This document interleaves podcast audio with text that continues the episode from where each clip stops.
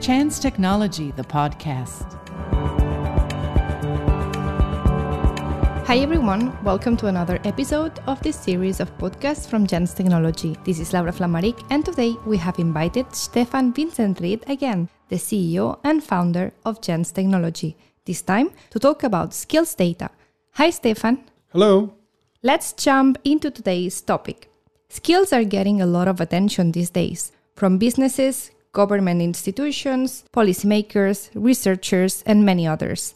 Gartner has called them the new currency for talent, and there have been many, many posts on reskilling, upskilling, future proof skills, top post COVID skills, etc. etc. I have heard that, especially these posts, even the ones from seemingly reliable sources like Forbes or the World Economic Forum, are a bit of a red rag to you, Stefan. Why is that? For one thing, these posts hardly ever provide any kind of information as to what data their claims are based on. And the ones that do are almost always based on data that's really biased. Take the LinkedIn report on in demand skills.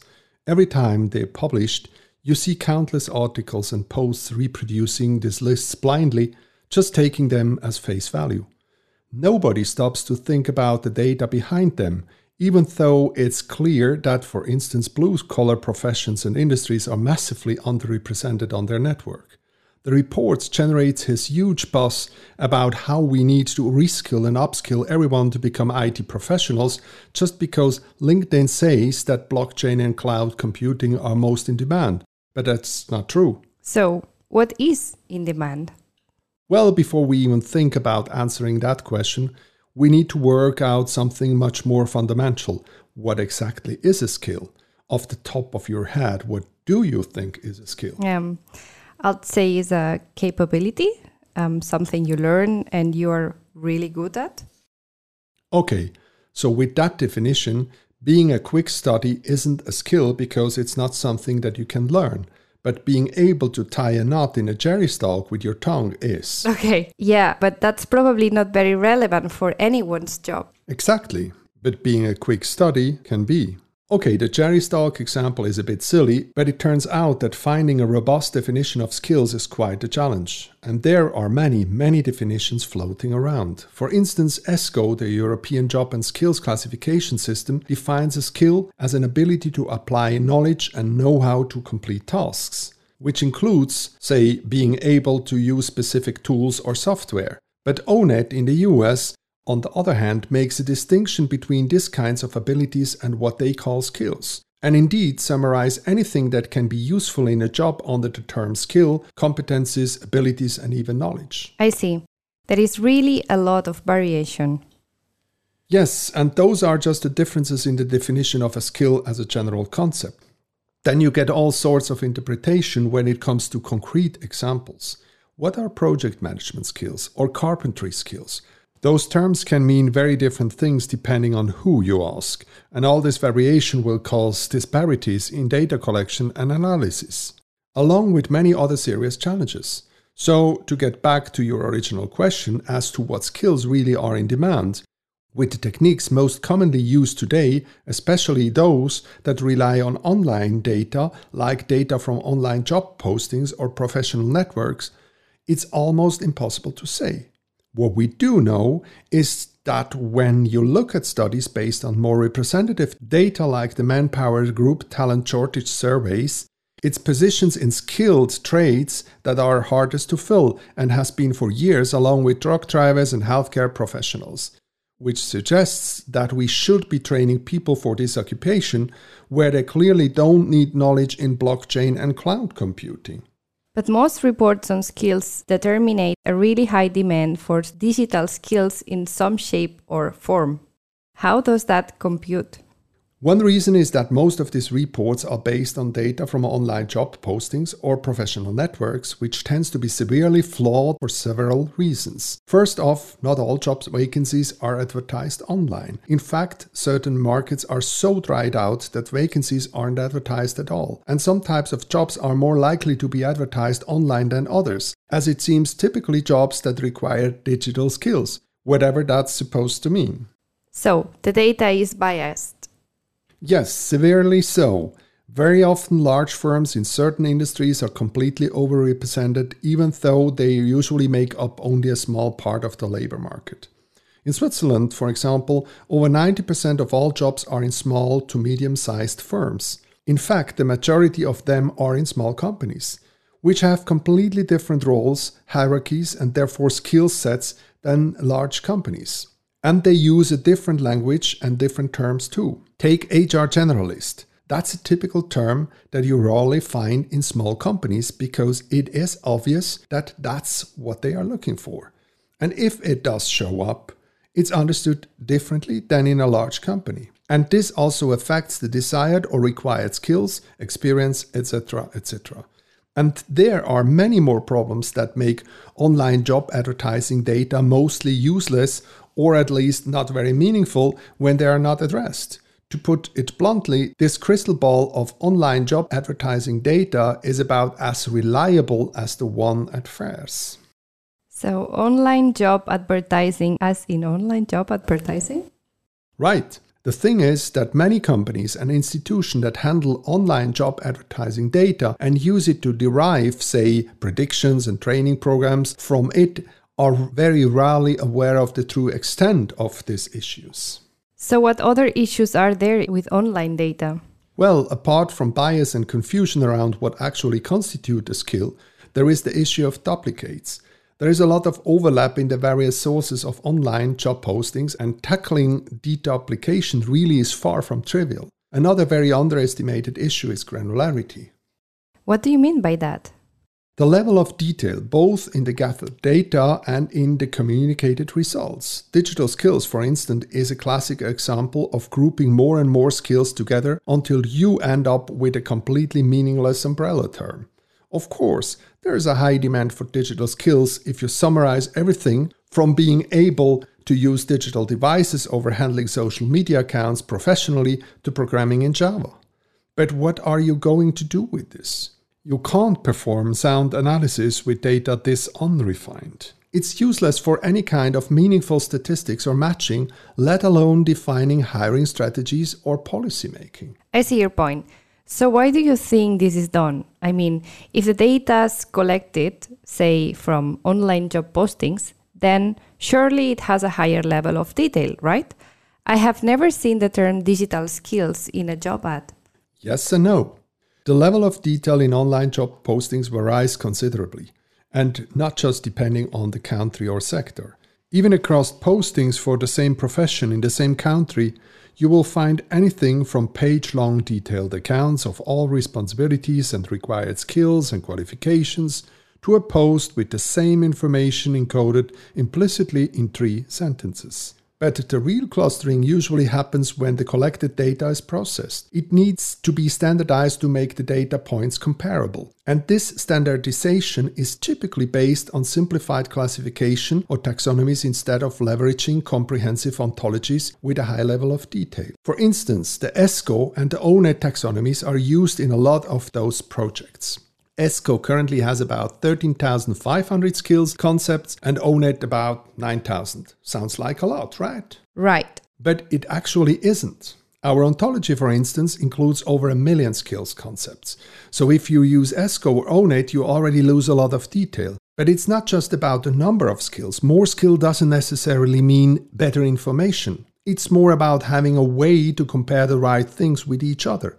If you just standardize and cluster detailed information into oblivion, you end up in comparing apples and oranges without even realizing it. And these mistakes get carried along and multiplied over all downstream processes. But some processes are only possible if you have the context and the degree of complexity of a skill in its description. And that's why you need a much larger number of mappable skills.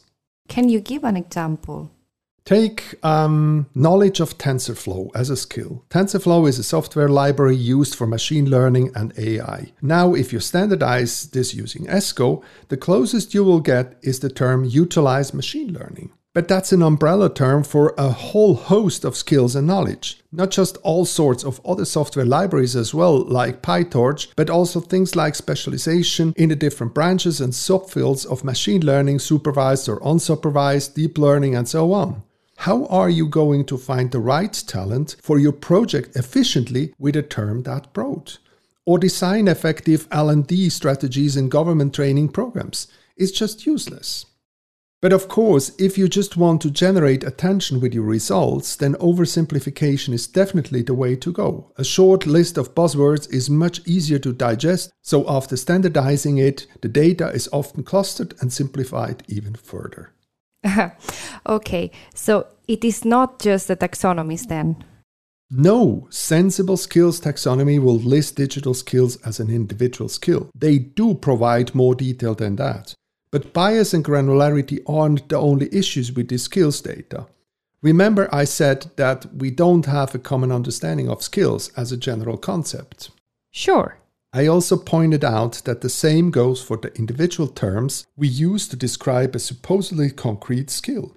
If I give you a term like project management, you will have an idea of what that is based on your own knowledge and experiences. So you will give the term some kind of meaning. And I'll do the same based on my knowledge and experience. We agree that we both know what project management is, and then human nature kicks in. We assume that we are talking about the same thing. And we are not? Nine times out of ten, no, we are not. And the fact that different people have different notions of any given skill is a huge issue for data collection and analysis.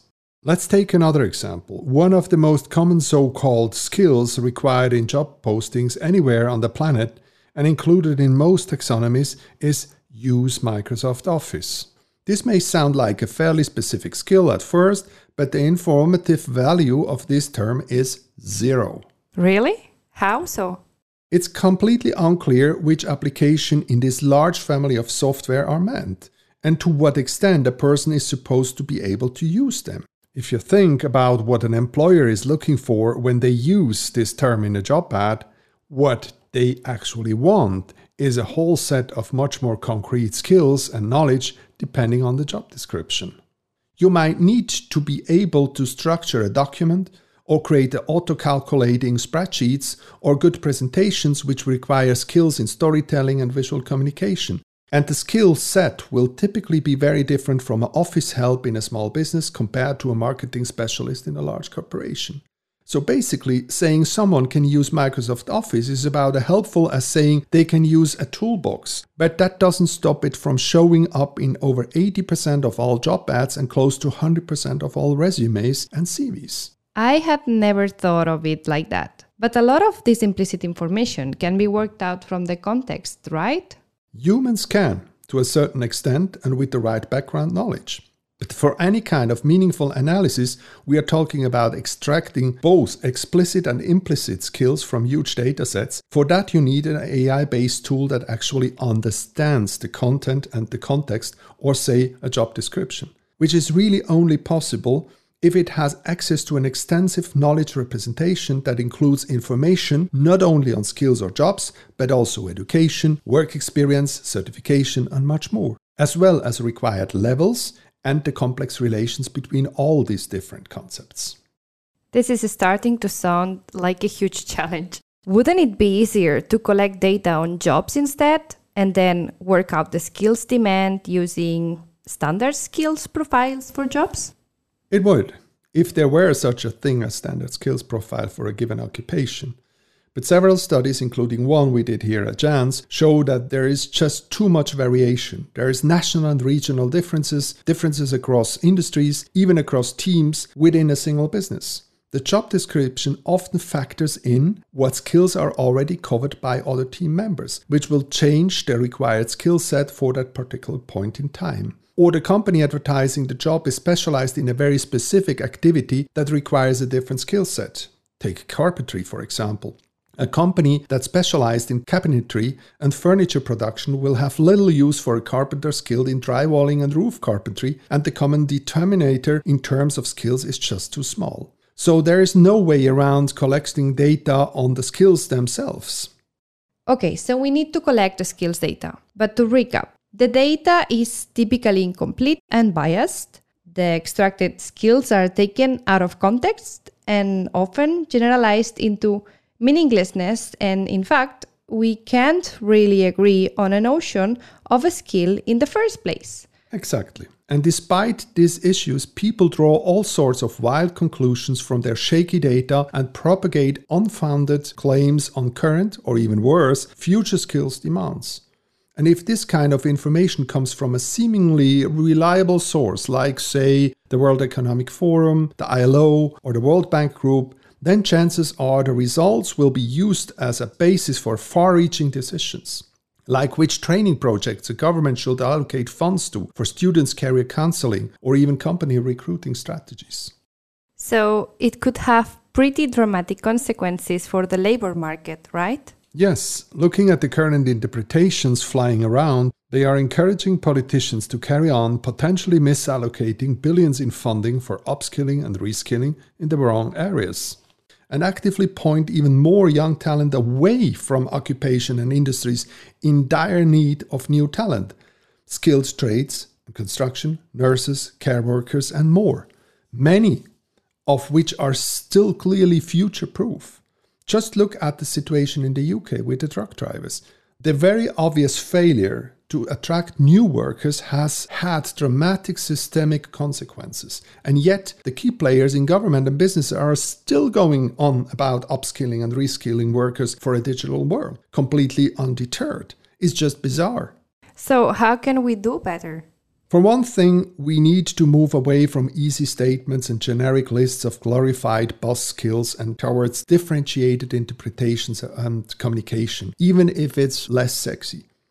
But for that, we need to gather the right data. We have to start by somehow reaching a common understanding, which means agreeing on a definition of a skill, standardizing skill designations and levels. And we need to determine key skills, skills that are truly relevant to the job in question, which requires analyzing skills in their context. A challenge that knowledge lean system based purely on machine learning will never overcome. An understanding that the most frequently mentioned skills aren't necessarily the important ones, that many key skills are implicit. We need to understand the limitation of data from online sources and gather and provide additional information when this data falls short. In short, we need to generate smart, unbiased data for smart, unbiased decisions. On that note, thank you, Stefan, for joining us. Thank you too. We have covered a lot of ground today, but we could carry on for hours. This really is the hot topic at the moment, and we will certainly delve deeper in the next season and some upcoming white papers, I believe. Right. This episode finishes this first season of the podcast. You can find all the episodes on our website, JANZZ.technology. Follow us on LinkedIn, Google Podcasts, or Apple Podcasts to make sure you don't miss the next season. Thank you for listening and goodbye.